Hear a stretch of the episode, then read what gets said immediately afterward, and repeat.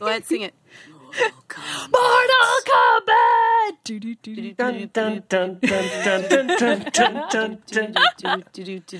This could just be the show. Just this. This is the show.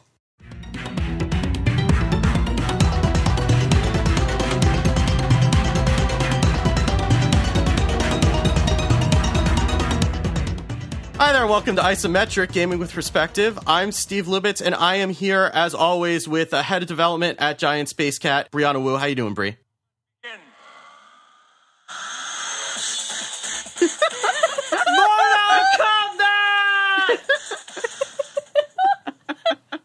Yay! I I gotta tell you guys, like, I'm just gonna, I'm gone for this whole. That's right, it has begun. Like, I'm, I'm just gone for the whole show. So, This is it. This is the um, show. yeah, if you're looking for the eloquence to come this week, is not your week. So, But there may be some fatalities, babalities, and friendships. Oh Who knows? yeah. No, I no friendship moves, only friendship. No fatalities. Friendship. friendship moves and no babalities. I, you know, Ed Boon keeps joking around about those coming back and not actually bringing them back. Oh, come on, Ed just Boon. sad. Come on, you gotta bring them back. Anyway, We also have assistant games editor at Paste Magazine, Maddie Myers. How you doing, Maddie? I'm doing awesome. I played Mortal Kombat today, and then I took a break to work out, and then I played more Mortal Kombat. Yeah! I think That was this my day. soundtrack like adds a lot to the show. I like this. Right, you're right. It's just gonna run for an hour and 45 minutes. Oh no. Every single C sound that we make on the show today is actually a K. I just want everybody to know that. like, as you're listening to this, anytime we say a word with a, a C or a K or a CK in it, all just just a single K in there. It's not know Georgia that. Okay. anymore. It's Corja. Georgia cow. Caddy uh, tires. So we also have a psychotherapist by day and senior senior editor from imore.com by night, Georgia Dow. How you doing, Georgia? Oh my god, are you both playing it off your phones at the same time? No, I'm- no, no, I'm keep good. going, keep going. Come on. Come on, I need more. Yeah.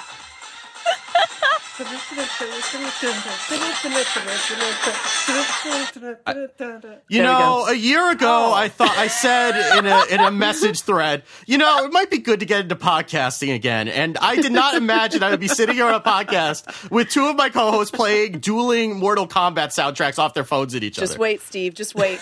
Can I can I say something that I'm sad about? Sure. I, I did the keynote at NSNorth, and no one yelled Dawabunga. I'm just gonna say what it. The hell? I was Come like, "What's up with this?" NS no one. North is dead to me. Why even go see Georgia Dow do a talk? Right. We're gonna I have no start. NS Northeast, and we're gonna force everybody to scream Dawabunga at you There when we you come go. on stage. That's it. That's what I wanted.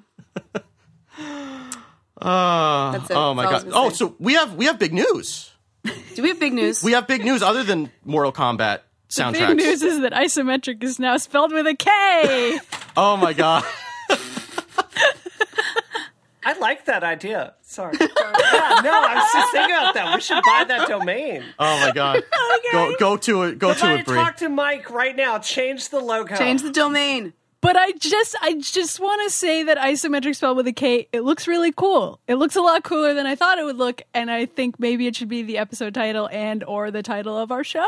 Consider it. I don't know. Just floating it out there. Anyway, Steve, back to Spell you. Georgia with a K. Like type it out right now. It kind of looks like kill and Orcha at the same time. Like it's it's good. You should think about that, Georgia. And Steve, I have to say, out of all the Mortal Kombat characters, you look like Stryker. Like I think you can pull that cosplay off. You should. Wait, I gotta see that. I gotta see oh what God, Stryker yeah, looks like. just type Wait it a in. second. Type it in. I don't even know what that means. I don't even know what that means. Okay, wait. Uh, um, Okay, we've really combat and laugh deflated the the cool time. thing Yeah, we were yeah. going to Yeah, announce. Oh Now I'm looking up Wikipedia. I. Uh, let's take a break and decide like which Mortal Kombat 10 characters we should no, each no, no, cosplay. wait, wait. Bree, you are Yes. totally right. I am right. I'm telling you. We need to get Steve the full outfit, but then he wears a panda hat. Oh my god! This is the, already the worst show we've ever done. I, I don't even know how to begin with We're this. going for the stars. I'm hoping that this picture on Wikipedia is not representative because yeah, no. no, it's totally. This is used to. I'm gonna drop it over into iMessage. The like, this is my mental image of me. so I'm just gonna drop this right here. Yeah, with the badge around my neck, yeah, that Uh, I guess that's my main now. I guess that that's what's happening. Yeah, yeah, That's it. yeah. Anyway, Totally. so so we have we have big news that's not Mortal Kombat related, and other than us apparently changing the name of the show now that we've now that we've signed on to Relay, we may as well change the name of the show. Why not? Um, so we have been talking about doing a T-shirt forever, and we finally have a T-shirt. So we we have a sh- if you go to shirt.isometricshow.com, you can buy this awesome charcoal shirt that says I our isometric logo games. It looks like a heart and with the with the logo on the back and you should go buy that and wear that everywhere. Just don't take it off. I mean, take it off and wash it obviously sometime. But There you we should go. go. I am buying one now. I already bought two. Did you already? I buy was two? wondering who bought, who those two were before we'd even said anything about it, but What? Why were you wondering? The only people who know about the shirt are three people that you know, Steve. There's no big mystery here. But now it could be anybody. Anybody could be buying these shirts. and it's and it's isometric show with a C, not with a K. Yeah, I guess we can keep the C. But for this episode Wait. only, it's spelled with a K in honor of Mortal Kombat. Maddie, do you think like like okay? So Steve is clearly Stryker. I think like you're you're Sonya. Like you're you're Maddie Blade from now on. Yeah, like, yeah, You should yeah, change yeah. your last name to Blade in real I life. would, I, I would like to cosplay Sonya. I, as much as I have mixed feelings about Sonya uh, over the years, I really like her costume this time around, and um, I actually really like all the costumes this time too. around. Listen, we're talking about this topic, and it's later on the topics list, and we're already talking about it now. No, but let's talk about it now. We're here. Yeah, So come like, here. just as long as as long as you save that costume, so you can pass it down to my daughter when she inevitably wants to cosplay as Sonya Blade, which you've told me is going to happen. I, you know what? Now I feel like that's not a bad thing because I, I have complained about Mortal Kombat 9 a lot on this show because I really, really disliked the costumes in Mortal Kombat 9. And I put up a article at Paste this week about like the evolution of the Mortal Kombat games. And I talked about that in there. And, um, they have completely redesigned all of the women's costumes and the men's costumes to some extent, but mostly the ladies in Mortal Kombat 10 look so freaking cool. Yep. And it's such a relief to me to play the game now because Actually, the men are more naked than the women. Well, that's as it should be. No, I'm just kidding. I'm just kidding. Um, but Oh, I we're no, no, no, no, no, no, no. I'm kidding. Oh, I'm kidding. oh. I I mean, like Mileena is still wearing like a, you know her Mileena sports bra thing, gorgeous, But yeah. that's like in character for her, and I feel like it's in character for Sonya and Cassie to be wearing this more tactical gear, and like Jacqui looks really cool. Like I've like. I really like every single costume across the board. And Yeah. that almost never happens in a fighting game. Like I'm never raving about the costumes in a fighting game. They're usually juvenile and pornographic because like that's what's expected. And I think that this is really really cool that they actually designed something and I don't know the artists that they hired, but like props to whoever those people are. Maddie, I have to like I have to so strongly agree with what you're saying. And what really bothered me about the designs for Mortal Kombat 9 was like all the women universally looked like they had really like their breasts were so large and like they looked like cantaloupes like glued to their chest in just like a really unappealing way and you know it's like it's not that I'm opposed to the idea of like cleavage. It's that if it looks pretty versus, you know, kind of trashy, you know, and Mileena in this version looks very she she feels like a character and less like an object. Do you know what I'm talking about? I do, and I, I think it's the difference between having a character who is sexy versus sexualized. Yeah, You know, yeah. like she's a woman who like is sexy and that's part of her character, but she is completely in control because she's like this succubus character who like has sh- really really sharp teeth and like eats men's faces. So like that's part of her character. So like that i feel like they navigated that in a really clever way by giving her a costume that was really sexy but also completely practical. And that is hard to do. And like all the other characters besides mileena i would say aren't wearing sexy costumes. Like in my opinion. I, Well, I feel like they're, they're, sexy, but they're not they're they're more utilitarian. I think. Yeah, Yeah. like they're they're just wearing like normal stuff. like I, I And- this sounds so silly that I'm saying it this many No. times, but people need to look up what Mortal Kombat 9 looked like if you Yeah. don't understand how huge of a difference this is. Yeah. And it's only been a few years. Like that came came out in 2011 and like I was reviewing it for the Phoenix and I was really upset by it the t- at the time and I remember facing like a lot of pushback from my male friends who were like what are you complaining about? And like it is incredible to me to see the change in how people are talking about this game and the characters in it just in that short time. That's really cool to me to I see couldn't that. agree more. I couldn't agree more. I think D'Vorah is a, a really good breakout character too, and she looks sick. but she's she's well characterized, and you know her she her outfit is form fitting, but it's not. It's not trying to sexualize her, and I just I I think it's a complete turnaround. I mean, on top of being a great game. So anyway, Well, we've already talked about it for five minutes, so we may as well talk about this now because it was the first thing on the list anyway. okay, Yeah, So- sure. yeah. So, so I no, I mean, because I was Maddie was pleading with me not to get this game. I, I haven't played it yet because I'm still waiting for GameFly to give it to me, and they haven't given it to me yet. But um, I'm going to walk some of that back. Okay, I want. because- I, I'm be, like what I've read over the past couple days, with the exception of the easy fatalities thing, which I guess we can talk about. Yeah. Everything that I've been reading and everything you guys have been saying has been positive, and I am really curious if this is a game that I could potentially enjoy.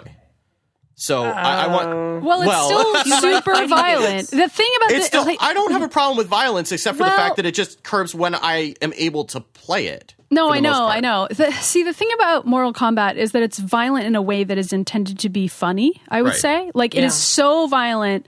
Like you are literally seeing people's hearts get ripped out, and you see the beating heart, or like their tongue gets cut out, and you see the tongue wiggling on the ground. Like that's how violent it is.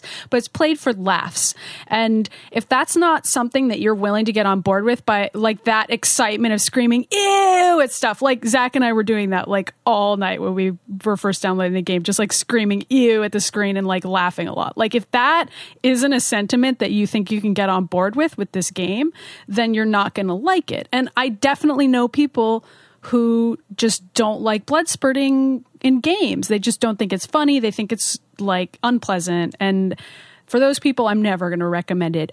But all that said, I personally am just so relieved that the game is only about that as opposed to the sexual elements that were in Mortal Kombat 9. Like mm-hmm. Mortal Kombat 9 had all that funny violent stuff, but that paired with the sexuality of the female characters was gross to me in a way that was disturbing. And now that the characters are not also sexualized, I can just legitimately be like the violence is funny again. Do you know what I mean? Because if if it's sexualized in some way, then I'm like, am I supposed to be turned on by these women getting beat up? And that makes me uncomfortable because it's gross to me.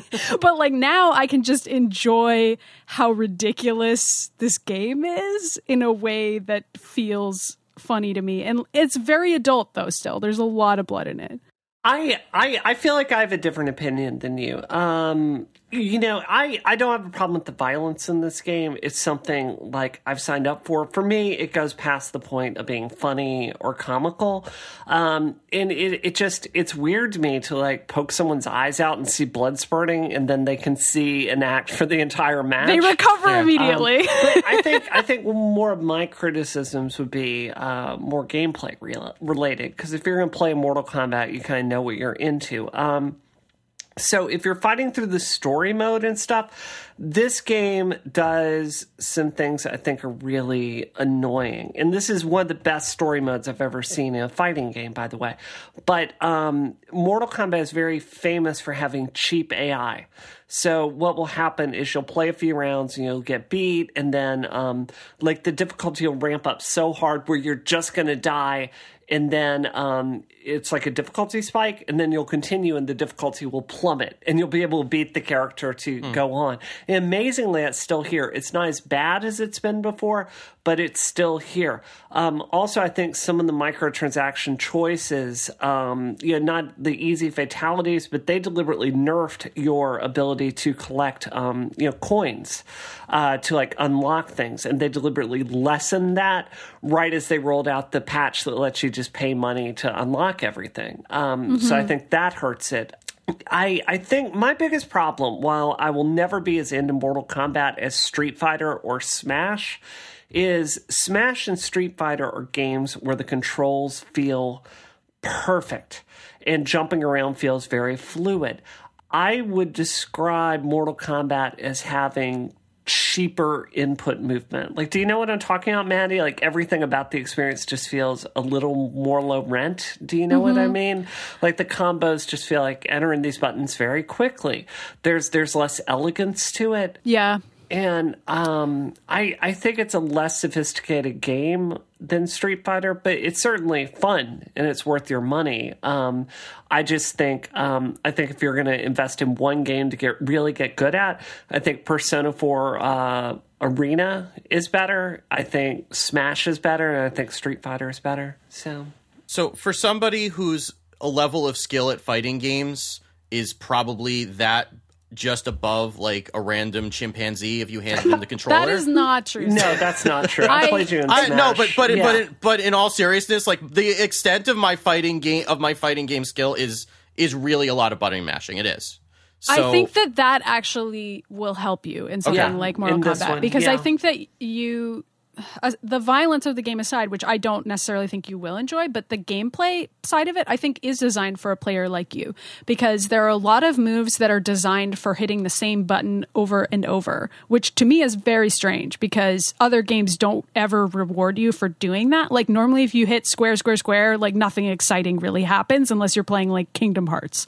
But in this game, that is rewarded and like some they'll they'll keep hitting in a rhythmic way it, i would compare it I would compare it to Kingdom Hearts because I just did, but I would also compare it to like the fighting in the Batman games. If you liked the okay. feel or Shadow of, of that. Mordor, then I guess. Yeah, maybe uh, that sort of like rhythmic, like you know how Batman yeah. would like pull back in sort of not slow motion per se, but like that rhythm I, f- I felt some of that in this version of Mortal Kombat. Not necessarily Mortal Kombat 9, but this version has a rhythm to it, a sort of dance like rhythm. That doesn't necessarily mean that I think it's as elegant as Smash. I, I don't. Like, I don't know that I'm going to get as much replayability out of this as I did with Smash. Like, with Smash, I was inviting people over and, like, really enjoying that part of it. But with this, I'm not really sure I'm going to do that just because it's not that interesting. But, um, I still think you might enjoy it, Steve, from the perspective of somebody who doesn't want to learn a bunch of really complicated combos. In spite of that, though, like Brie, would you agree that the tutorial screens for this are terrible. absurd? Like they offer you, they really overwhelm you with a lot of information that you don't need. I didn't find it to be that terrible because it's the exact same terrible. Well, if you actually play the game, it's not hard, but like they make it seem like it's going to be a lot less accessible than I think it actually is. That particular tutorial where press up to jump, press down to down. Yeah, oh, well, it's, it's stuff, something yeah. I've done a lot. But like, no, go ahead, yeah.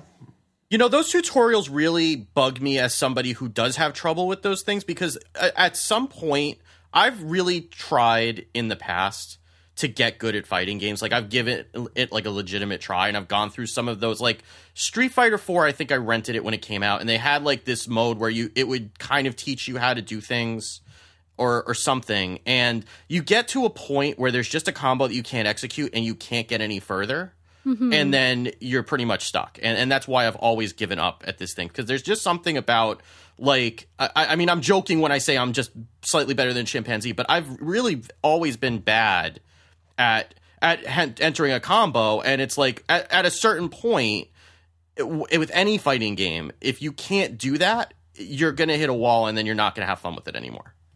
That's true, but I think that Mortal Kombat is a little friendlier to people who yeah. are at that middle level where you can still do a lot of stuff that feels cool and looks cool when actually all you're doing is hitting the buttons really fast as opposed to memorizing specific combos. And I think it's always been that way, and that the tactics of Mortal Kombat are more similar to what I always describe as the tactics in Smash, where it's more about watching your opponent and predicting what they're going to do and moving around, as opposed to something like Street Fighter, where you really need to have specific combos memorized and mastered so that you can get them off your back at specific times. This, you don't necessarily have to do that. I, I think it would be very accessible. Um, could we talk about some of the other like aspects of Mortal Kombat that I think are really interesting? Like I found the um, like from a technical perspective, I find it really interesting that you know most um, video game characters, when you see them in a game, they are just completely hollow on the inside. Like it's it's literally like a piece of paper, and then you're seeing the the texture of it. Like you don't even do the normals on the other side of it. Um, so I find, from a technical perspective, what's really interesting about this game is they've put a skeleton in each of the characters, and they've kind of tweaked their their fatalities and animations per character because, like the the bone structure and locations of everything is like different for each one. So that was a a non trivial amount of work, as well as like texturing the inside of them. So um, I, I I think that's really cool and interesting. Um, I think the fatalities are very uneven this time. Like there's a certain gore shock fatality that is kind of just Jacqui. the average. Yeah, Jacqui. Jacqui. She's I find her her fatalities kind of go for this shock gore thing, and that's like about what half the characters do. It's like let's just show you this gore and it's shocking. Some of the more interesting ones, like Cassie's selfie, like this is very interesting. She does something very violent and breaks someone's jaw off, and then takes a picture, and then zooms out, and you're seeing like people comment on the selfie on social media. Like that's that's very clever. But I found them kind of uneven overall. Like Maddie, how did you feel about that? Yeah, I mean, I would agree. Like I from like a larger perspective of it, the fatalities are honestly something that has never made a lot of sense to me about Mortal Kombat. Like I get that they are an intrinsic part of the game, but I it's almost like a taunt because it's a situation where you've already won the game and now you just get to perform this cool trick, right? Right. So just that that's fine, but it, it's never been something that's super important to me as a player to get to do that. So I guess that segues into part of the anger that I saw a lot of people having this week about these um you can pay to buy uh, easier ways to perform fatalities because ordinarily for a fatality you have to perform a lot of button presses. And um, you have to remember for each character how far away you need to stand and like what to do for your fatality depending on who you are. And and if you aren't super good at the game then maybe you just want to be able to do the quick version of the fatality. There is a lot of controversy over the idea of being able to buy the ability to do the quick version. And uh, to me, that was really silly. So I was kind of hoping that you guys could explain to me why everybody was mad about that. But isn't that like really the reason that people play Mortal Kombat is really Yeah. for the fatalities? It's not it's not as it's not as a technical fighting game. It is more for, you know, beating someone else up and then getting to, you know, have this really epic, shocking or difficult technique that you get to do to them at the end. And that's kind of the payoff of playing Mortal Kombat in comparison to other fighting games that are a little bit more technical and the the actual play is what the payoff is in the game. So I think that for many people getting to not have this technical skill and get like I I'm I'm in the middle of the ground with feeling upset or not that you get like the way that it goes is you you pay 99 cents and you can get say five fatalities and they're like two buttons that you press and you will be able to perform a fatality that is usually a complex set of movements at a certain distance with a certain character. Or you can get say 30 easy fatalities for 4.99 and then that gives you the chance to use 30. But after you've used them up, you have to re-buy them again. So it's also an ongoing, you know, DLC that you you don't actually get this forever. You get it for a certain amount of time.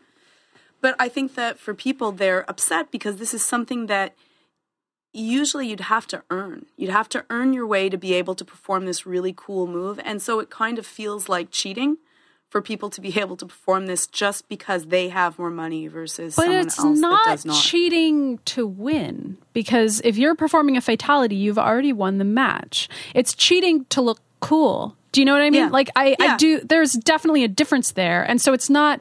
I think that people who don't play a lot of Mortal Kombat might have not have understood that it's not like people are buying the ability to perform a difficult move that happens in the middle of the match. You see, I don't it's think so something because I know that, and it still was a little bit of a, eh, eh. It's not as cool to me if you just buy it and you pay, take the easy. It's it's like people that end up getting into school just because their parents have a lot of money. It gives a little bit of a, you get it. That's the way that the world works. But yeah, I don't respect that as much. You know, I think that for people that don't have a lot of time to practice, I understand it. But then what's the point? I, I mean, guess. I was upset for a different reason as somebody who has never been able to successfully execute a fatality ever. And I have played some Mortal Kombat. I've literally never been able to execute a But fatality. there are some that are very easy. I, Like the lead- I, uh, that's like how bad the- I am. no, I'm serious. I don't have that kind oh, of. Oh, I don't have that kind of Steve. the the ability to to figure it out. I have ne- never been able to do it. There are some that are very easy, like Mileena's in Mortal Kombat 2 is to hold high punch and just get right up on the the character and release it. I mean, there I don't know. There there are some that you can do very easily. I would say for this particular Mortal Kombat, I think that they've made this one a lot simpler than um, other games I've played. Uh, the the distances are not as um, there. There's a lot more leeway than there used to be, like being close. Um, there's a lot of it and it's like forward back forward back triangle so i don't know um i i the way i feel is like games are more expensive to make than they've ever been i think there's a lot of pressure on the the publishers to like um you know, get money for this game to compensate for it and players are buying this so i i think as far as um iap that can be done in a way that doesn't hurt the underlying game. I don't particularly have a problem with this one. Um, that said, I think overall the implementation of DLC in this game was a shame. Um, I think things like paying twenty dollars to unlock the entire crypt, while like nerfing your ability to unlock the crypt, is terrible. I think that um, you know, some of the the DLC of side characters, like paying five dollars for Goro, like that's a character should absolutely be in the game. That's like getting Ryu with um, Street Fighter. And I, I, Destructoid said that they felt that the DLC scheme was a disservice to this game, and I completely agree with that. I mean, just to go, just to finish my point, like the the reason that I was upset with it because I saw this and I was like, oh, I can buy for five characters or I can buy for thirty characters, and you know, buy it and then be able to do that because a lot of the draw for a game like this is being able to do a fatality, and it's it takes a level of skill to be able to do that. And even for the easy ones, but they're also characters that I would never be able to see their, you know, execute their fatality because they are complicated and I was actually kind of excited about it. And then it was a letdown when I saw that I would have to pay that for every single one. I mean, granted, if I did pay the five dollars, that would probably be enough for me to get my money's worth out of it, and I wouldn't need to do it anymore. But it seems like what you would want to do is you want to make it more accessible and and make it more interesting for for beginner players to get into this. And, and I mean, I'm looking at it compared to like Marvel vs. Capcom 3 where they have easy mode and you can trigger the super moves with with one button or two buttons. And you know, because that's ultimately what you want to do. You're I mean, there are some people like like you and Maddie who will, you know, who are looking to get into deep into a fighting system. And there are some people like me who are just looking to make cool things happen on the screen.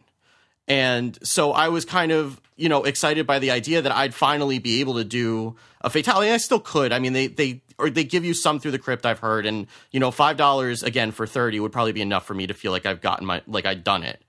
But it just seems like it seems like the wrong way. Like you would almost want to get people sucked in and then get them buying more rather than uh, it being a tax on somebody who's not as good. You know, that's why it kind of struck me the wrong way. This baffles me. I know you guys just explained it to me, but I don't think I'm ever going to understand it. I'm sorry. We'll have to agree to disagree. I just I don't know how you can like win a match if you can't go like I'm reading one right now. It's like down down back forward forward. And I I I you know, like I think I have a very long track record on the show of not like you know being condescending to people with less skill, but I think like if that's a level of input press that you're going to have trouble with. Like, I agree with Maddie. Like, it's going to be difficult to win the match in the first place. This is Yeah. why I don't play fighting games. I'm Right. serious. This is why I don't play fighting games because I because I have trouble with that. Seriously. I know that you're good at Smash, and so actually, Because Smash doesn't require like double presses like that. I don't think that's what it is. I think it's actually that fighting games are intimidating for people, and that's something that makes me really sad because I. I don't know. I don't think they're actually as hard as you think. Like at least this one isn't. I I I would be completely on your side if you were telling me that you didn't like how you couldn't perform Street Fighter Ultras because some of those ultras are really hard to execute. I think. Yeah, um, no, I and mean, take that's a lot very of take a lot of practice to do two quarter circles or to do Guile's like weird angled one. Like that's you have to practice a lot before you like can consistently do that ultra. But Mortal Kombat, I'm so much more likely to compare it to Smash in terms of the actual inputs you're doing. Like, yeah, you are going to have to press a button more than once, and in Smash you don't necessarily have to do that. But I just even though it looks like an, a quote unquote adult game and it has all the trappings of an adult game visually, I think that combat wise, it's just not as hard as it seems like it should be, and it, it's it's more accessible than you think it is. So uh, whenever it does arrive in the mail, I, I think you should just give yourself a little more credit because I think you yeah. actually can do it. I really do. Um, the other thing with a fatality is that it's a very stressful situation because Oh, yeah. you have a very short amount of time to realize that you're in the situation.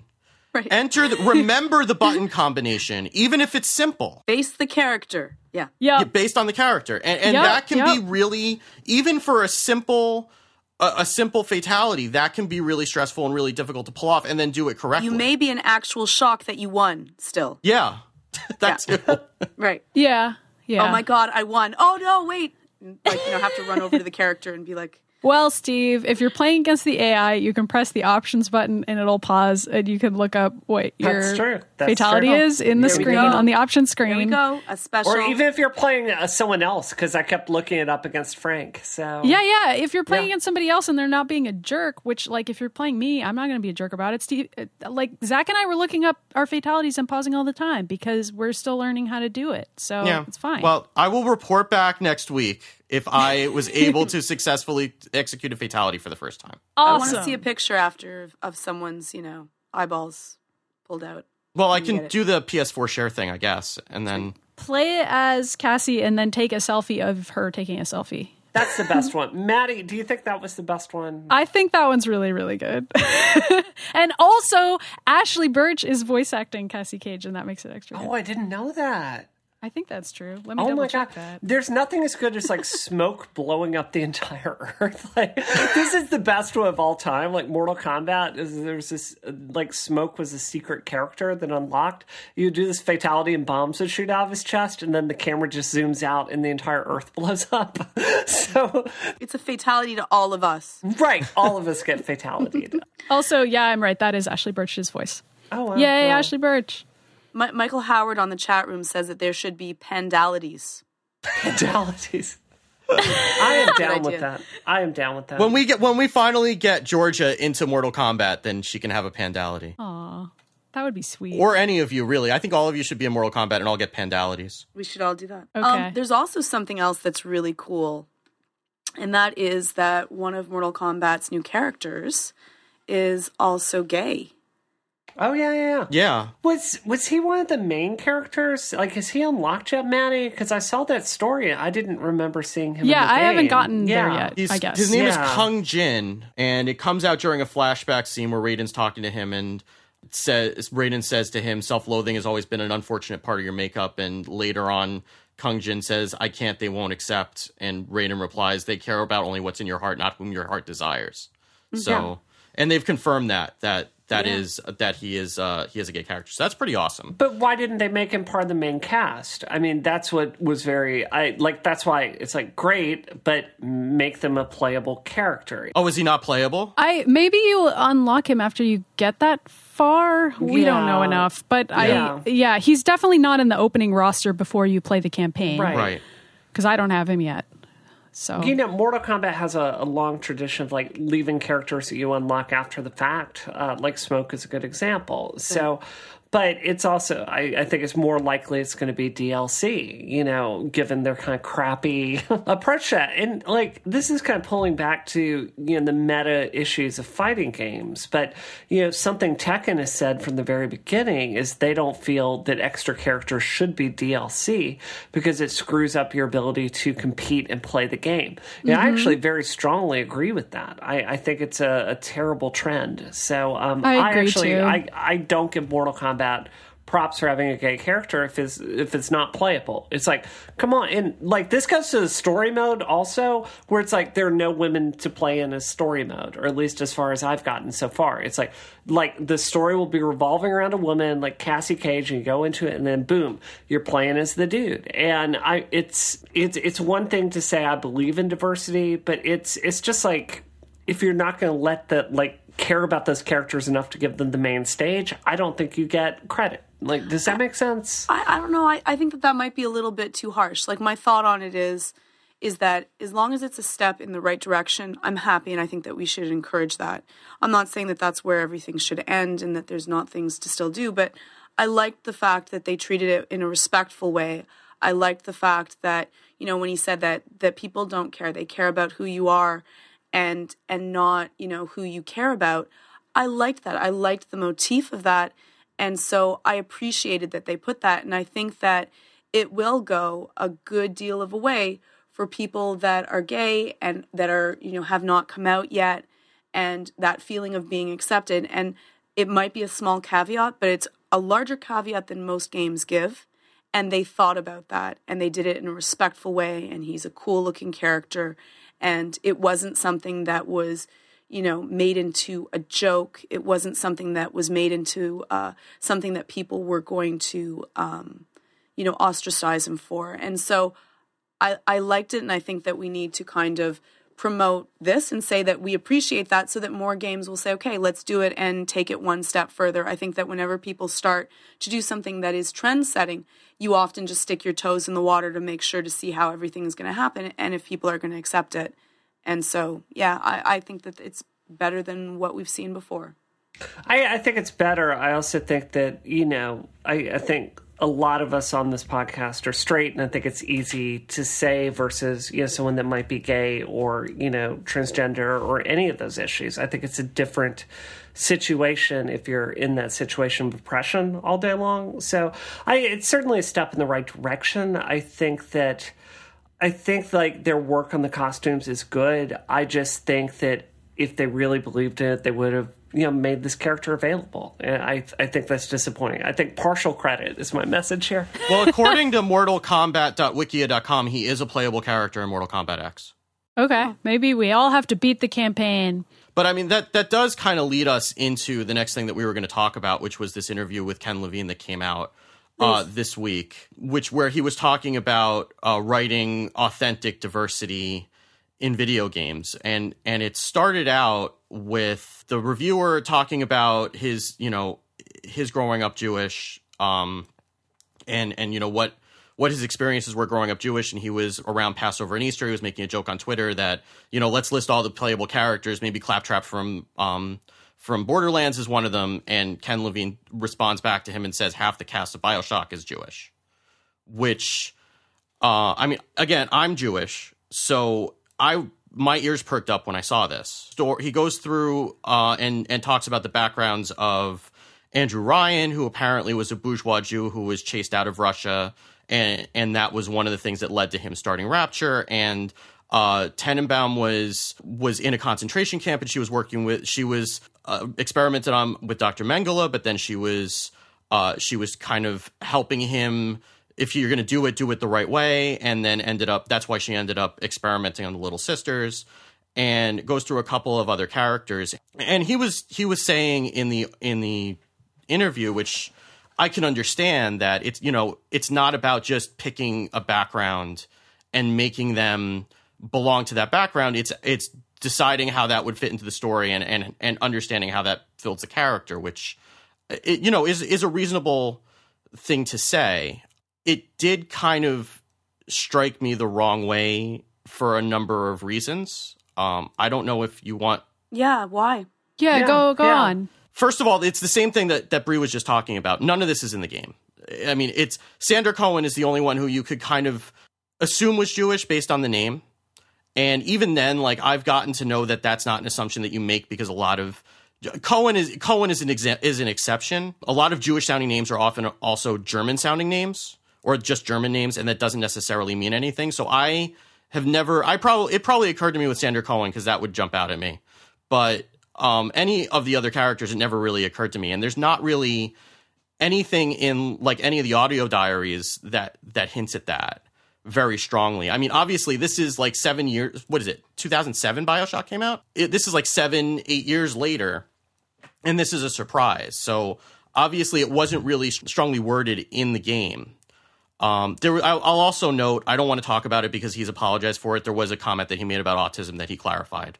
That um, once he clarified it, it's uh, he he stated that that Tenenbaum was an autistic savant who lacked empathy, and then he clarified that those were two separate sentences. Right. It wasn't that because they have autism. Yeah, I mean, I'll take him at his word. I mean, it, it is a stereotype that a lot of, of that people on the spectrum also lack empathy.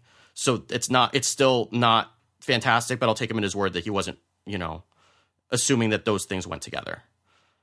Um, but the the thing of it is that if, if it was just one of these characters, it would be okay. Like I would, I I understand Andrew Ryan because he's basically trying to get Ayn Rand into his game. Right. Yeah. And Ayn Rand is It was Jewish. well, yeah. she was a bourgeois Jew who you know got who got chased out. So he was basically taking her backstory and just making her a dude, and you know that's fine. Yeah, and that that was something that I think he stated at the time that the character is based on Ayn Rand, and like that was sort of commonly known. So one could have extrapolated, I guess. Yeah, you can you can make that, and I can see that. It, it the problem is that this is a game that has probably the largest Jewish cast of any video game in history at this point, based on what he's saying, and the fact that every single one of those characters ends up because of the experience of their being Jewish, whether it's because of um, it, because of being put into the Holocaust or being chased out of their out of their country in the case of Ryan and Tenenbaum, or because of uh, what he says with Dr. Steinman is that his family was very against him getting into the kinds of body modifications because there is a law, a rule in Judaism that you don't um, you don't tattoo or modify your body because it's supposed to be the way that God made it when you go into the next world. So then he re- he rebelled against that and ended up in rapture and then doing horrible things to people.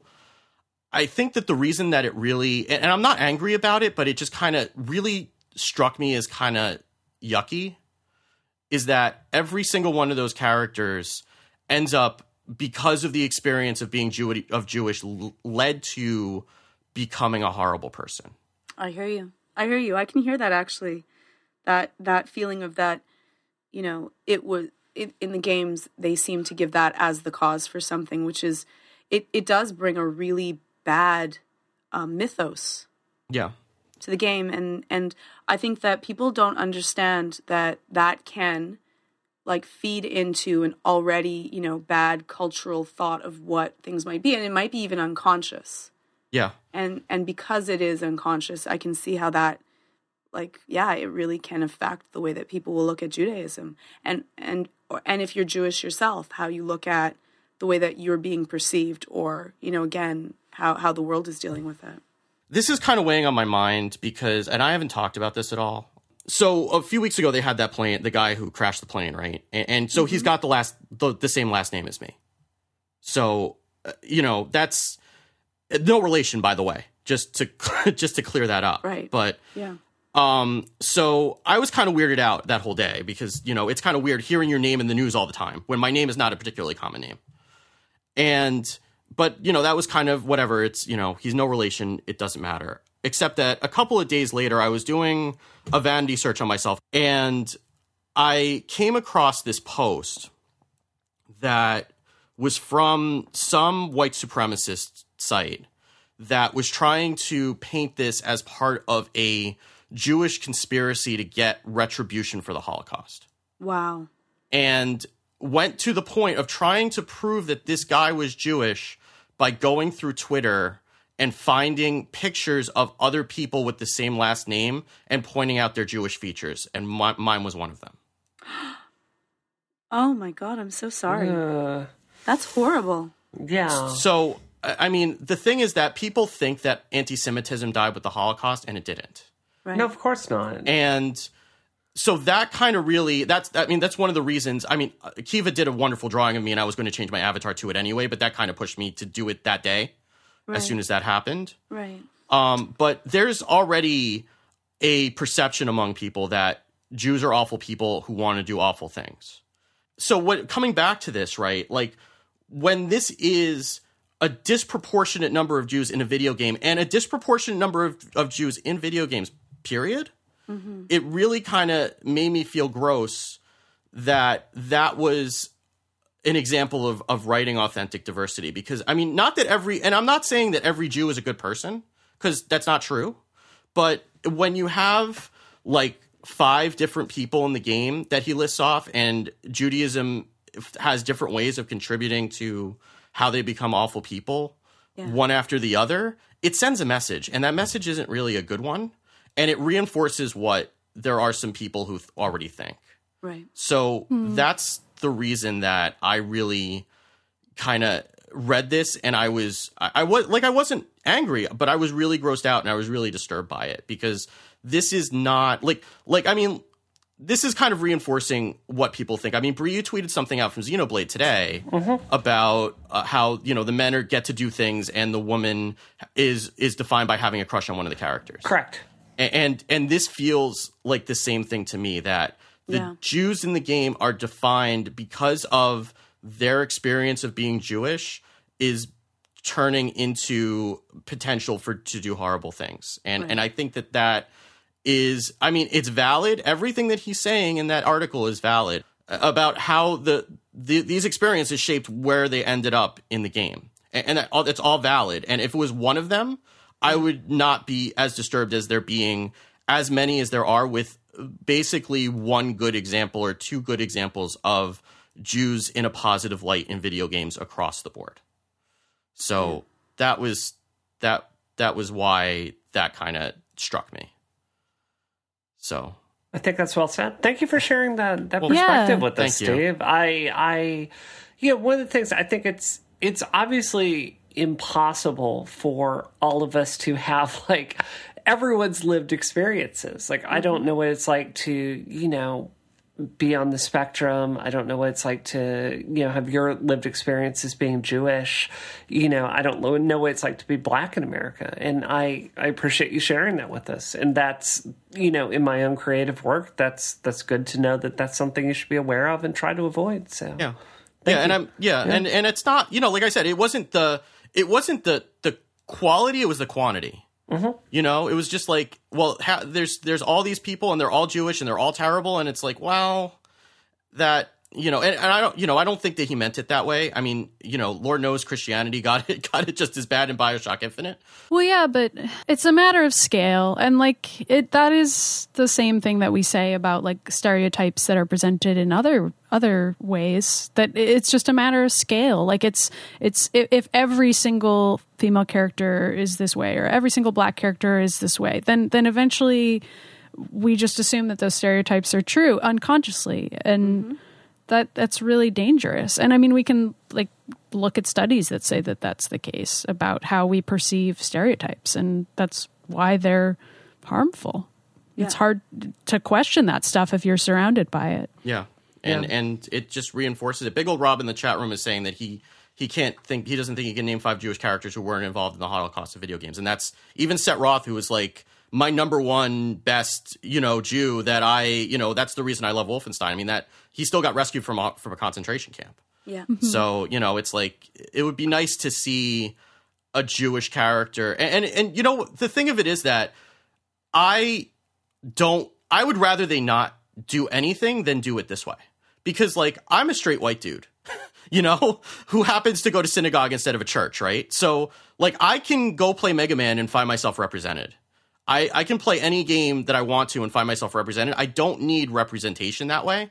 So when it is done, it it you know, if it's good, it feels really great, but when it's done badly, it hurts twice as much. Yeah. So anyway, we should talk about something happier. Um, so why don't why don't we talk about the new Guitar Hero that they announced uh, that they announced this week? So um, Activision has been teasing a new Guitar Hero for a little while, and they finally came out with this thing, and it's called Guitar Hero Live, and apparently it's going to have a completely new guitar that you're going to have to buy new, and there's going to be no um, no compatibility with downloadable content. But the interesting thing is that it's going to be changing the perspective of the game from watching the band to looking out at the stage. And they actually it sounds like they actually recorded full motion video of all of these venues and all of these crowds in these venues and will react to how you're playing based on like frame to frame it sounds like based on how you're doing. So i mean we had a long conversation i forget how many weeks ago it was but it was before pax when they when these things were being rumored and we talked about what we were looking for from a new guitar hero game or a new a new rock band game. And i don't think any of us imagined something like this so what were you guys what was your reaction to this when you when you saw something like this is this something that you were interested in or does this seem like a mistake Oh. um I okay, so I I didn't get to play the demo myself, but my boss at Paste Garrett Martin has a piece uh, about how he did just get flown out to play it and I just edited it today. Um so he was he's in a band and I'm in a band and so both of us uh, come at it from the perspective of performing on stage from time to time. And uh he he had much the same take on it that I did when we talked about it on the show a few weeks back, which was I don't know whether this is this sort of old school rock and roll fantasy is quite the same anymore. Like that, there's still very much this uh, assumption that you want to be the lead guitarist in a band that looks like an ACDC or an Iron Maiden or like a any sort of four piece rock band or like Aerosmith if you want to go back a little further. Um, and I I just I don't know that bands look that way today. So it's I just don't know whether that fantasy still works. And and he wrote this piece where he's describing like looking out at the audience and um, how there there are these live action faces looking back at you, which sounds kind of terrifying to me. but um, I've done it before for real. But like in the context of this game, what happens is um, if you miss a note, the audience uh, filter changes. It sort of fades out into being uh, a different real person, group of real people who are now angry at you. But then if you start doing really well, really quickly, then it can switch back and forth in a way that's jarring. So I don't know if they're going to kind of fix that so that it's um, less jarring to watch the audience's perspective changing. I, I can imagine that'd be really hard to do. I think it would be hard for people that have social anxiety. oh and they end up looking at all these people that are actually now upset at you because you screwed up. So it's not just the fact that already making a mistake in front of an audience is going to cause you some trauma, but they actually notice it and they're like, "What's up?" and they're like, "Come on, that was bad." And you can do it again and it's like, "Oh, I don't know." So is Yeah. it different because you're looking at them though? Because I mean, these games have always booed you when you've done badly in the game. But they're real people and they're they're they're really reacting like they're I don't know that that part would actually bug me personally. I have social anxiety, and I actually find performing on a stage to be a million times easier than having a one-on-one conversation with two a different types person. of social anxiety. yeah, no, I know. I don't have that one. there's there's the one where well one and there's a performance anxiety so when you're performing you're not really you so you can it's it's actually easier plus mm-hmm. for some people that have social anxiety the more that you the people it's the small intimate things that might be really scary. And for other people it's more scary for strangers right. to be judging you. So like it depends on your type. Well, if you're scared of strangers judging you, then you shouldn't buy this game because it's like strangers judge you, the video game, and right social anxiety the exposure game are also dressed like cool rock and roll teens that would still go to an arena concert, which I don't know whether that's even still something that happens in the same way. Like people go to Coachella, but like the bands that play there look very different from the classic four piece drums, bass, singer, guitarist, you know? Like there's a lot of laptops and um, you know, electric drum kits and and different kinds of instruments. And I I, I just think I, I just think that like the concept of Guitar Hero is still very dated and like from from Garrett's piece I got the impression that this was like a last gasp attempt at recreating a very specific fantasy of playing as a lead guitarist in a very old school rock band. What do you guys think?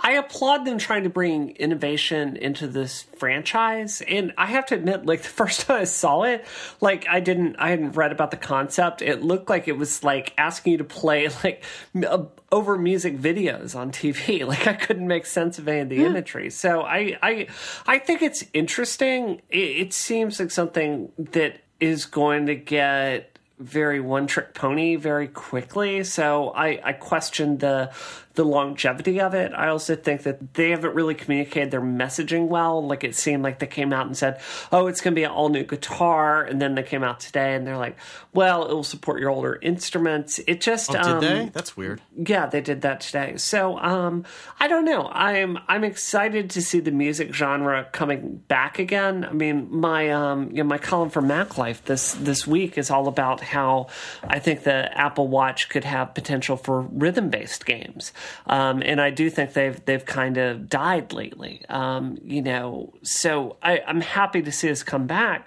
I don't think this is like the long term answer. I think it's more of like a, a one time, possibly successful title. So, um, Maddie, I'm I'm completely agreeing with you. This is not a fantasy that I understand, um, and maybe it's just not for me. Uh, I don't know. Yeah, I mean, I, I do understand that fantasy, and I, I was actually when I looked at the video, it actually looked really interesting to me. Aside from the fact that I really don't want to have to relearn how to play fake guitar, Right, exactly. but and I don't want to have to buy another plastic thing to keep in my house. And this this is kind of thing. Yeah, and this is kind of the thing that was really confusing to me. And I don't and I I'm not sure which way it's going to go because the reason that Uh, we, you know, I was on an episode of Up Up Down Down a few weeks ago where we talked all about this, and the reason that one of the re- big reasons that the music genre died was because of all the plastic instruments that were taking up inventory in stores that they couldn't sell anymore. And I'm wondering what's changed because there's still the same problem and and the the fad has been dead for you know longer that I don't know that necessarily people want to get back into it and I'm wondering why now we they think that retailers would be able to take all this inventory in. And the one thing that I'm thinking about is that I end up spending an inordinate amount of time at Toys R Us because my children like going there for some reason. Hmm. And if you go there now at least in the one near my house there are literally two full aisles of the toys to life things. Just just completely stocked full. And, and then lego dimensions is coming out this this fall and that's going to be another another set of these things that are going to be sitting on the shelf. And i'm wondering if this is actually appealing to the retailers now? Because now that everything's going over to digital you really don't have a reason to go into a store and purchase a physical video game. And I wonder that instead of being a detriment, I wonder if having these physical pieces are actually an asset from these retailers' perspective because you can't just go and download uh, Guitar Hero Live off the off of the PSN or, or Xbox Live. You have to go to a store and physically buy it and and bring it home with you. So I'm wondering if that's what's changed here. That there's an opportunity for the retailers, but I still don't know that that's something that consumers really want to get back into. I, I I think that there's I think that's a really great point. I think that it, it's it's really large though, and it takes up a lot of their real estate. So I'm not Yeah. As sure if they would be thrilled with it being as large as it could be versus you know just just getting one of the um, you know little tiny wee people um, you know instead just for the amount of money that they get from it in the end. Um, I just think that it's just kind of passe. I don't know. Like I was looking at the guitar itself, and I'm like, ah, you know, and uh, it it just looks so passe. And yeah, you know, it's you don't have to use your pinky anymore. Yay! But I'm like, I don't know. I don't see the appeal of that in comparison to, you know, playing a real guitar for me. I don't know. You have to I- use your pinky on a real guitar, so you know, get used no, to no, it. no. But the thing is that if I'm gonna if I'm gonna buy something, it's gonna be in my house and I'm gonna be playing. I would. I don't know. I no, I know. I just yeah. think that it's, I, it's something that had its time, but I don't know if people it's going to be something that's going to be a huge hit with people wanting to go to it because it's it's already been done. It's already been done, and I don't think the next generation cares about this specific fantasy. And I, like personally, I can't see myself buying this at all, like No. at all. And I feel Yeah. bad saying that so explicitly because it'll be really funny if I end up having to review this.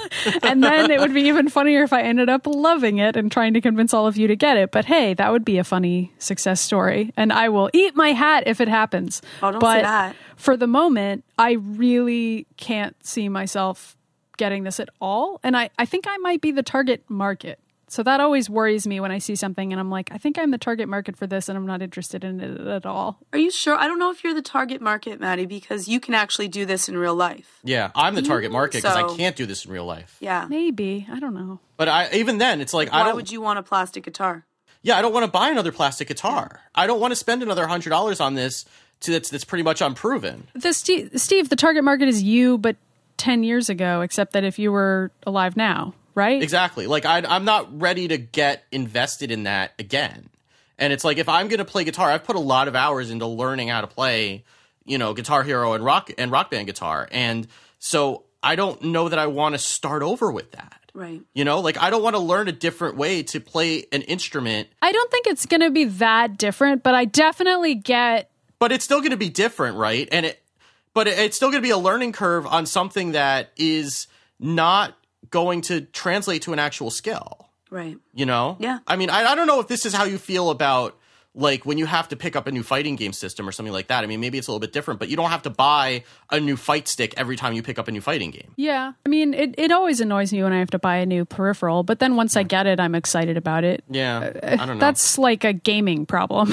I thought something else when I saw it as well, and and this might just be me, but I also thought that, like, I I don't think I would want people, and this is so bad, but I don't think I would want people to see my little plastic Guitar Hero guitar. Really? I'm like, Are you worried about dr- judgment? no, I don't think I would be. And I here I am, like complete hypocrite because I got my Rob and I got my Nintendo and I got my like I got but everything. this around, is where the I'm like, line is. This is where Georgia Dow's line is. is like- the plastic like guitar. to joke about marrying the toy robot that Oh you yeah, yeah. bought. Rob, I'm hugging him right now. But I'm like, but a plastic guitar? Ooh. I don't see I don't see um besides teenage boys, I don't see or girls, uh teenagers, I see like older people being like uh I don't know. I'm not sure. I'm like uh, it's a tiny little Okay, so if you're I don't know. 19 years old and you listen to Isometric and this appeals to you, please tell us because we don't know. if I'm being judgmental, tell I just Teens, write in. I'm like Tell I don't know. How I- uncool we are. Yeah. I mean, the, yeah, the Rubik's Cube to this day has a lot of, you know, dedicated group of like speed cubers. And there's something that's intrinsically always going to be interesting about that. Like it's it's a cool puzzle to solve. And I I I think that I, I really question if we can have two guitar music you know, genres going at the same time. Yeah. I, I don't think it can support that kind of titles. I'm I'm happy to see a resurgence of the music genre overall because, like I said, I think like EDM is gone. Like, there's really not a game that lets you do hip hop. You know, this guitarist hero, I think, by the way, is like the whitest, straightest, dudest kind of music that exists. No, it is. It And, you absolutely know, is. And it's like, let's go hit the same market over and over again. And, you know, it's like, that's fine. Um, I don't know. I, I think I, I'm, I'm skeptical. I think it's not going to be a franchise. It's going to be an individually successful game. So, you know, just let them ship it and let's see where it goes, you know? If, if at least they're trying something different, you definitely have to give them credit for that. At least. I, I give them credit for that. I do. I, I just don't see. I, I I think it's. It looks like it's going to be the best version of this idea it could be. So you know, best of luck with that. I wish any dev team luck. So Oh, before we before we get into what we're playing, we have a little bit of follow up from from last week. We had a really good conversation about arcades, and we I was trying to remember if the uh if the Dreamcast shared a board with um with some of the arcade cabinets, and it does indeed. There was a board called the Naomi. Um, and DJ Philip Tan on Twitter sent us. The, uh, apparently, he's over at MIT and they have a working one, and he uh, fired it up with Marvel vs. Capcom 2 uh, running off of it. So I'll, I'll put a link to that in the show notes. Um, apparently, there were like Marvel vs. Capcom 2 and the and the Power Stone games, and like apparently like House of the Dead and Typing of the Dead ran off of it, uh, along with some other ones. So that's why you got a lot of those those arcade conversions for the Dreamcast. And our sister show on Relay FM Virtual uh, with Mike Hurley and Federico Viticci was talking about arcades in a completely unrelated context, and they they brought up that uh, Japan is still making you know arcade games and and really putting a lot of resources into them. And apparently, Dissidia Final Fantasy is going to be released for arcade and maybe for PS4. Yep, yep. So, and also Pokken Tournament is another one too. So, um, Very least- excited. Yeah, it, I haven't heard anything. That was the first time I heard about Dissidia Final Fantasy. I, I'm uh, the idea of a. What? Really? I don't follow Final Fantasy like you guys do. You know that. Man. Oh. Yeah, the uh, the original um, concept for the Rev 60 combat engine, uh, before we brought on you know, the person that did our, our combat engine, my original design document for Rev 60 combat was modifying the Dissidia uh, model because I think it's just that brilliant with this. Um, it's basically a push and pull between like a risk pool as you built up points and then you can expend them all at once to like deal this massive damage. It's it's a wonderful wonderful game with a really well designed game system. Oh, cool.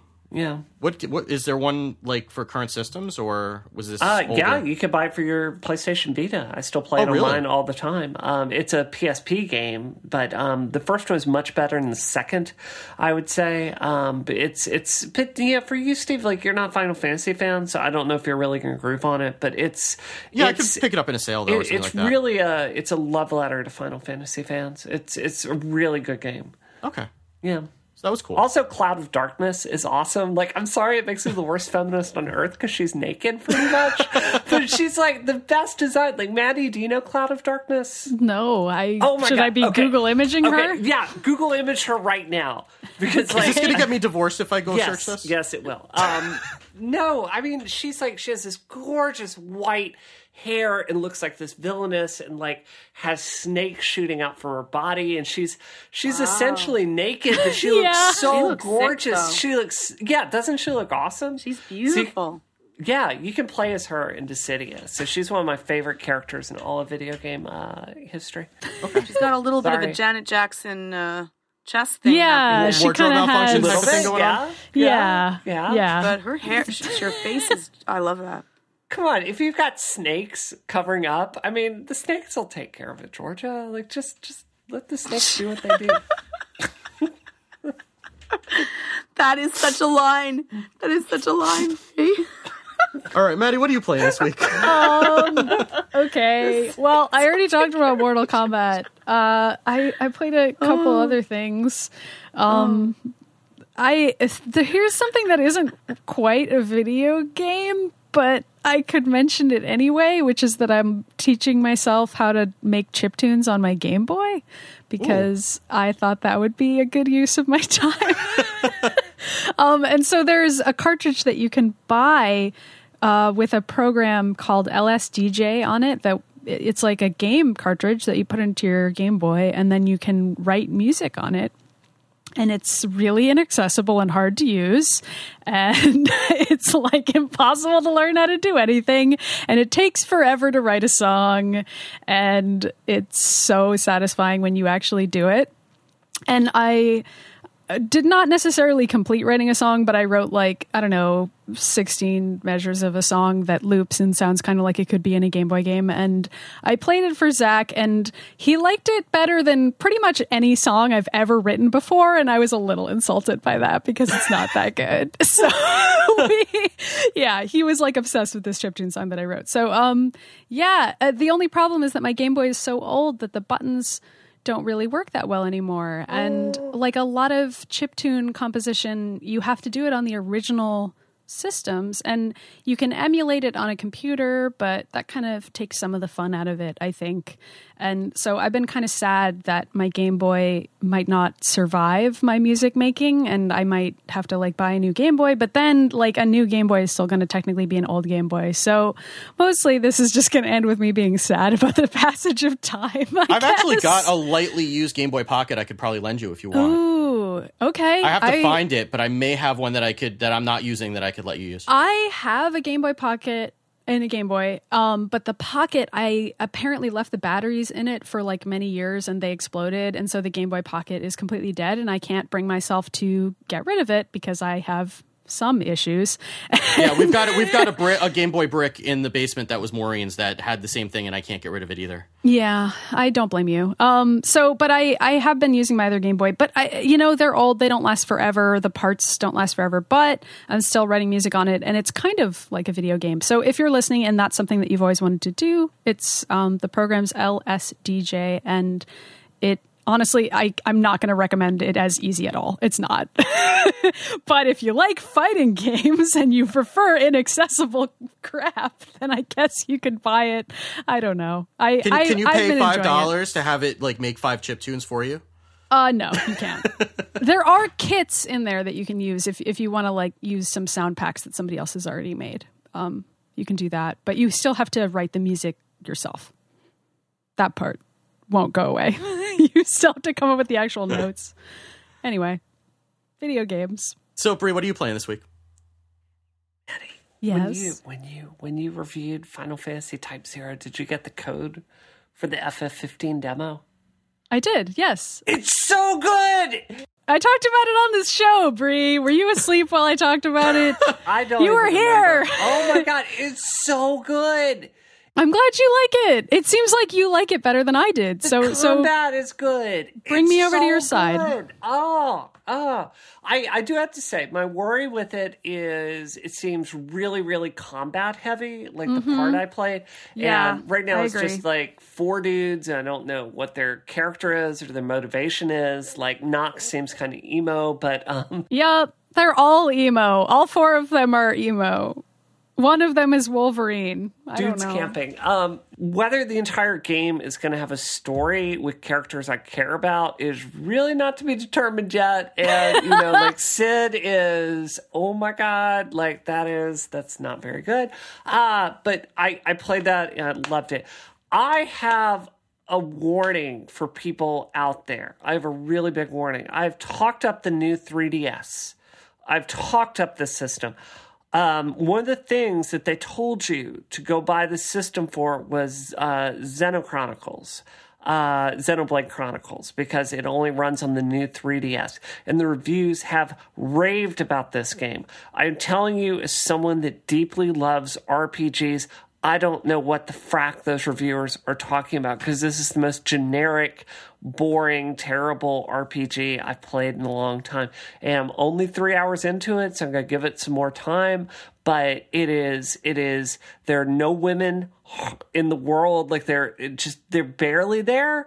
And it's just like a bunch of dudes having an adventure. And it's so like generic. The fighting system is bad. Like you just wander up to someone. It's like you know like hacking someone with a sword. Like you don't even push the button it auto attacks. You're just like walking up to enemies and waiting for them to die.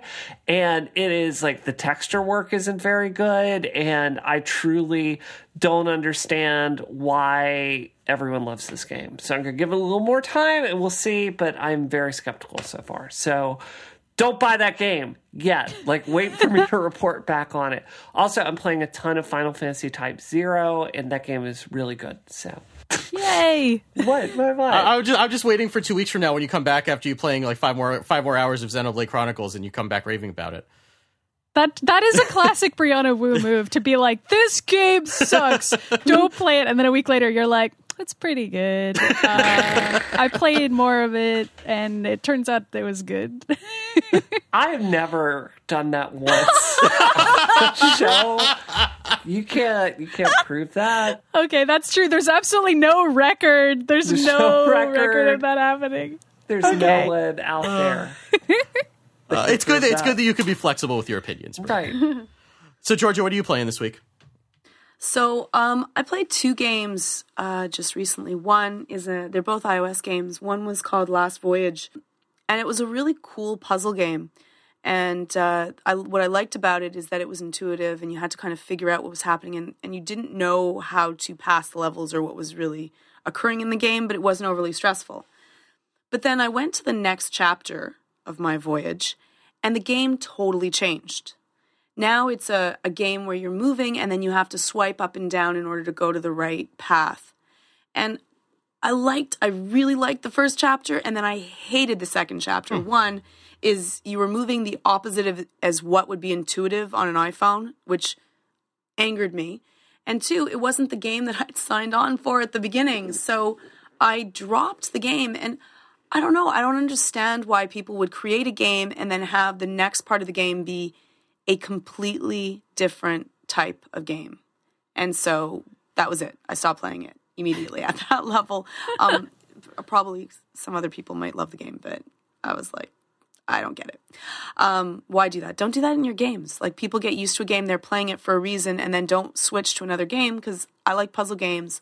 I don't want to play a game where I'm flying through space and then I have to make quick movements to go into the right door. Ah, not my thing. The next game that I played was called Dark Echo, and this game is pretty neat. It is a world where you are playing um, like you are in the dark or perhaps blind, whatever it might be, and you're traveling through sound waves. And as your feet hit the floor, you are you have an ability to see the sound waves that um, imbue from that to be able to figure out where you should go. And each level it changes to being like danger or you know peace or a stranger. And you like it gets more and more frightening as the game goes on because you don't know where you have to go because it's all in the dark and you just see these lines coming out from where you make footsteps. And depending on the color of the lines it's if it's danger if it's safe and you have to try to get to the doors to get out.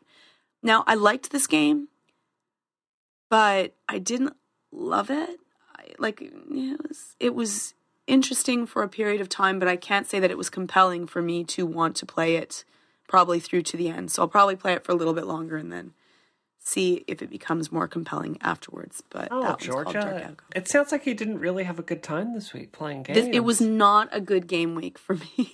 I'm sorry. I, I do have something good for you right now. tell me, tell me. Let Mortal Kombat begin.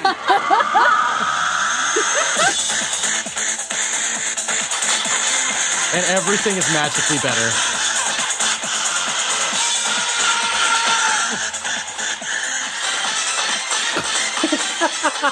That's just gonna be the rest of the show. Georgia, we should just like anytime we're not having fun, we should hang out and just play this song on our iPhones love for it. each other. That would be I love it. that would be amazing. That would be perfect. Plus, I was dancing around. Right, right. We should be on video because I was dancing around and Yeah, no I was gets to see dancing, my- and nobody can see my cool dance. It wasn't cool. Nobody can see my uncool dance. exactly, exactly. Though we've done the Fanda dance, We have. Mm-hmm. so there we go. There's video evidence of that. I was spinning on the floor as as I was playing that song. You couldn't see me. It was oh really yeah, you were doing some sick I break love dancing. that. Some That's right. breakdancing. Yeah. That's right. The Yeah. worm. Yeah. Yeah. Oh God. You Steve, know what are you playing? Uh, so I'm still playing Axiom Verge. I'm almost done with it. I think I I looked at my playtime and it says 25 hours, which I Whoa. don't think is accurate because I know that replay, remote play has died on me at least once or twice. Weird. But I I'm pretty sure, and I and I've kind of like and the PlayStation just stayed on. But, okay, yeah. Yeah. Um, but I'm pretty sure it's somewhere between 15 and 20 hours that I put into it at this. And I finally had to look at the walkthrough for the first time um, at the next to last boss because I just couldn't. There was I I'd mostly figured out what I needed to do, but there was one piece that I was missing. And now I'm kind of just wandering around and looking through hidey holes and stuff like that. So I finally broke down and, and got an idea where I need to go. But I, I have like 75% of the map on my own, which I'm really proud of myself for. So Yay. um, so I'm really looking forward to finishing this. I'm it's kind of like a big accomplishment for me if I can do it. So I'm really I'm really happy with it. I, I think it's a great game. Did you end up liking the story more after you played more? Because last week you were kind of hesitant about it. yeah, it's still a little bit weird, but I I like where it's going. I guess I'll see where it ends up. But I- Okay. I, it got a little bit better once they reveal more of it. But Cool. um, so I've been playing that, and then I uh, they came out with Hearthstone for the iPhone this week. So I've been playing. I've been picking that back up. Um, I know that's got its problems, the booby mage and everything else, but um, that's that's Anna that's Anna Tarkov's line, not mine. I didn't make that up myself, but because I, I she started playing it and and called it called her that, but I loved what um what Brenda Romero said about that this week, where she's like, "Yeah, everybody, just goodbye to my my professional and personal life. Hearthstone is out on iPhone." Yeah. It's so I've been playing it. It's it's kind of weird because it's hard for it's still hard for me to do multiplayer, you know, reliably, but I've been playing kind of single player and it's been good for grinding out like the basic I still haven't gotten like all the basic decks, so I've been able to do that just kind of like here and there and I have played a few matches. I may end up breaking down and buying some of the single player content and, and try some of that out. I've I'm my problem with this game is that I'm really reluctant to spend money on it, not because I don't want to support the developer, but because I keep thinking back to when I was in high school and got hardcore addicted to Magic the Gathering and hmm, spent right. all Right, of right. my high school income, high school supermarket cashier income on Magic cards. So I know that I'm really susceptible to that, and I don't want to go down that route again. But I may just buy some of the single player content because that's kind of that's kind of boxed. Right. So I might I might try that. And, and you know, I, I do enjoy the game, but it's it's hard when you you know, it's really grindy if you don't spend any money. So I've been kind of struggling with that. But it's I, I'm enjoying it more on my phone because I can just play it more because it's hard for me. To, I the iPads don't belong to me anymore. The the kids have basically taken those over, and I I just it's the kind of game where I don't want to like launch the client on my Mac to play it. So having it on my phone has kind of reinvigorated it. And there's some new stuff like there's a there's a deck builder, deck helper utility that will kind of suggest how to get started with a deck because it's not straightforward of how to build a decent deck. So it's not going to build you anything that's like you know going to win you tournaments, but at least it gives you like what kind of cards you should have and what assortment of cards you should have and stuff like that. So uh, you know I'm, I've been having fun with it. It's got its problems, but I'm you know it's it's fun to play it at least for a little while until I get bored of it again. So, just one thing of housekeeping: Georgia was was on the Fitcast this week, talking to our friend Kevin Larrabee, and apparently getting him to revive his video game podcast. I I heard. That's so it. That we did. We did that, and we talked about the psychology of fitness. Really? sounds exciting. That sounds cool. Yeah. Yeah. I love that Bree's shocked. like, really? You talked about that, Georgia? Whoa. Really? It wasn't No, just it Mario sounds coins. like a cool. It sounds like a cool topic. Like, yeah. Uh, it's a fun topic. Wait, wait, wait. Hold on. I have housekeeping too. Um, so what I'm, uh, so this isn't going to be awkward at all. Um, I'm guest of, a guest of honor at a, um, science fiction convention, uh, next week where, Oh, awesome. um, a whole bunch of the, the people behind Sad Puppies are also going to be. Oh, fun! With, with panels Oh. about them hijacking the Hugo Awards uh, and panels on Gamergate. So Great. Sounds very stress free and non confrontational, which is my specialty. That's that's. I'm happy that you're sticking to that, Bree. Can you bring Mortal Kombat down with you to just kind of take the Right, You know, right. Yeah, in you gotta between panels. go in character as Mileena. I got look, look. Let's just go settle this like adults. I call Mileena, like, and then we'll just we'll just go play Mortal Kombat, and it'll all be better. So, yeah, uh, I'm doing that. Um, I'm speaking at two colleges tomorrow. So if you're listening to the live stream, um, you can do that. colleges? Uh, Yeah, live- yeah. uh, the New England Institute of Art tomorrow, and Tufts College here in Boston. Um, Well, look, those are local, at least. That's good. yeah, that's local, and uh, I'm also speaking at Amherst next week. So Okay. looking forward to it. Awesome. Yeah. Sweet. So, um, as always, if, uh, if you happen to be listening to us on the webpage, um, if you want to make sure not to miss an episode, you should really make sure to subscribe. You can go to iTunes and or any podcast client and search for Isometric, and that will get you the show delivered right to your iPhone or your computer or whatever every Monday morning. So uh, that's something that you should you should definitely do. Um, if you want to find the show notes. Uh, for this show and every show, you can go to either isometricshow.com or relay.fm slash isometric. Uh, we are, uh, again, part of now part of the fantastic relay.fm network, and you should go check out the other shows on the network. Like uh, Bree also hosts a show on Relay FM called Rocket that you should be listening to. It's so good. I love that show. And you're completely, completely unbiased, a completely unbiased opinion. No, no, no. I, I really mean this. Like, it took us, um, you know, I, I feel it's interesting to me because when I did Rocket, I pretty much took the, the isometric formula. Like, hey, I'm a genius. I just took, like, programming genius. I'll just get women talking about tech stuff. And Steve. So, you know, like, like I, I did. It took Steve. us it took us a little bit longer to find our groove, but we have so much fun on that show. Like Christina is like a super human computer of knowledge, and Simone is just awesome. So it's it's a fantastic show. Yeah, so you should go listen to that, or you Yeah. know, you can go listen to Virtual or uh, Inquisitive if you're interested in app development. Mike's doing some fantastic work there, and all the all the shows on Relay are awesome, which is why we're really excited to be part of the network. So go check out everything that the network has to offer. Um, also, if you can go and rate and review us on iTunes, that helps us out a ton. We really appreciate when people leave us good reviews on iTunes, and we love reading them. Um, you can send your feedback to via email to feedback at isometricshow.com, and you can follow all of us on Twitter. Uh, the show's account is at isometric show. I am at Wicked Good, and Bree, where can people find you? Uh, you can find tweets composed by me on Twitter. So go there. Oh, just just go to Twitter Just randomly. Go to Twitter. Twitter.com. You don't need to go log on to anything. You'll find Brie. She's everywhere. It's probably true, actually. or or you could go look for you at Spacekatgal.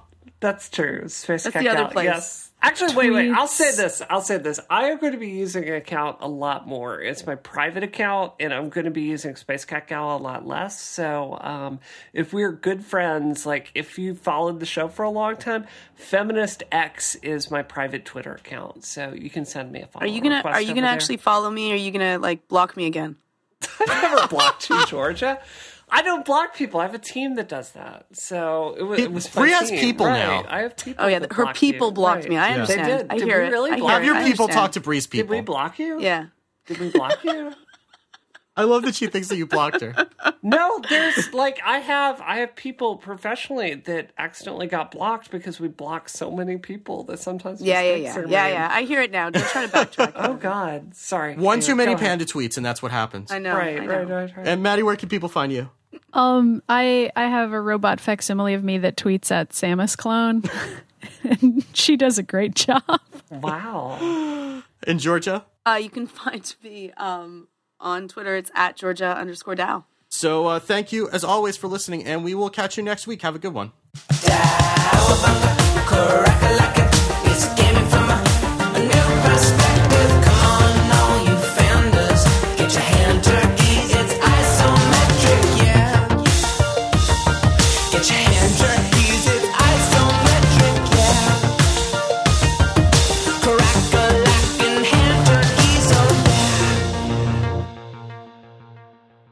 Did you know they wrote that song for the movie? And then the Mortal Kombat part wasn't even in the original song. Like the band just wrote that song and then they added that part in after. That's Yeah. so weird to me because it's so iconic now, but like it wasn't even associated with Mortal Kombat. Just say it. It's so good. I have even more to say. So, like, that song is made by Praga Khan, who is the lead guy of Lords of Acid, which is a seed, a group of techno EDM makers. I had to go to the mall and hide those CDs from my parents because they thought they were mm. of the mm-hmm. devil.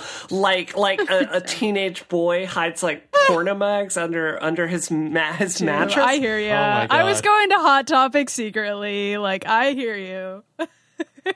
Right. So then, like, I actually met him like years later in that song, and then like that was so cool. And then I like went to follow him on Twitter late, later, and I found out I had like a lot more followers than him, which is like the world's most weird thing. And then it's like Nikki and all the people of Florence of Acid. Like, it's so. Uh, I just I love that group. That's so, many- cool.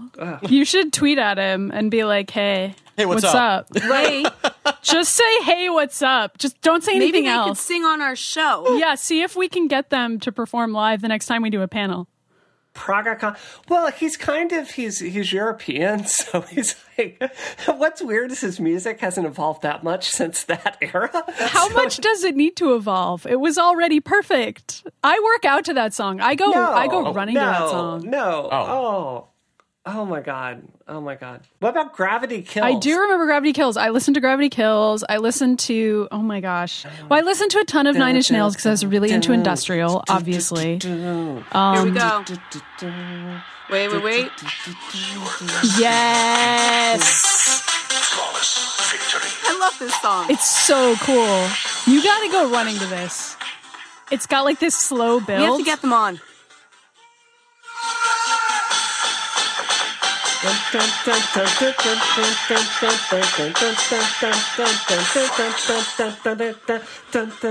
I love this. I'm, I'm sorry. I'm going to stop. Do you love that planting the fire.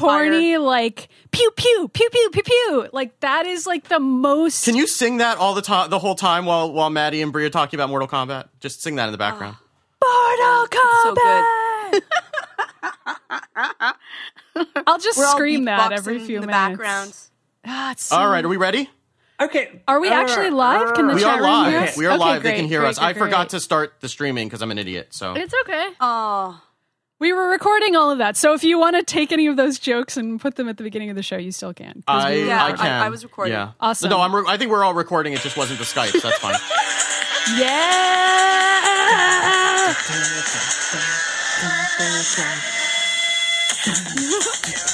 Yeah.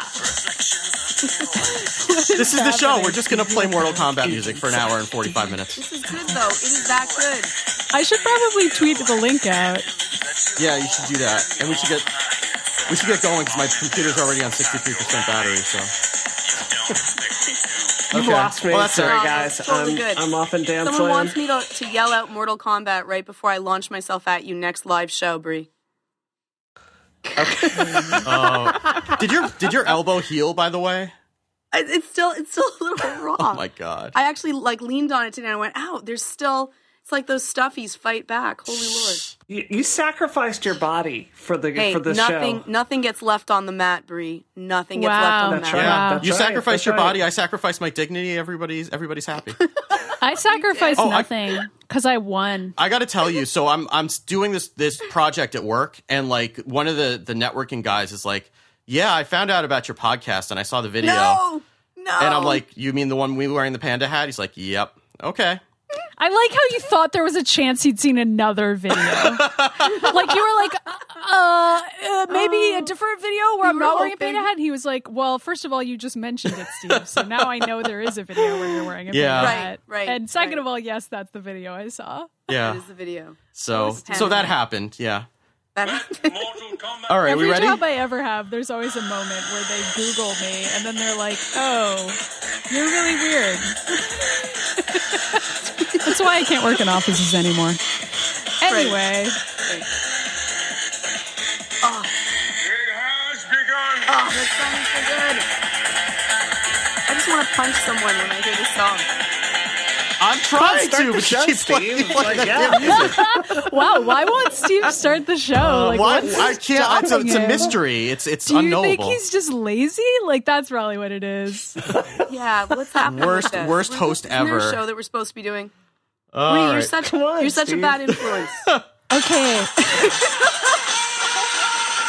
Uh, Okay. Dun, dun, dun. No, no, no. That was Oh. the good mix.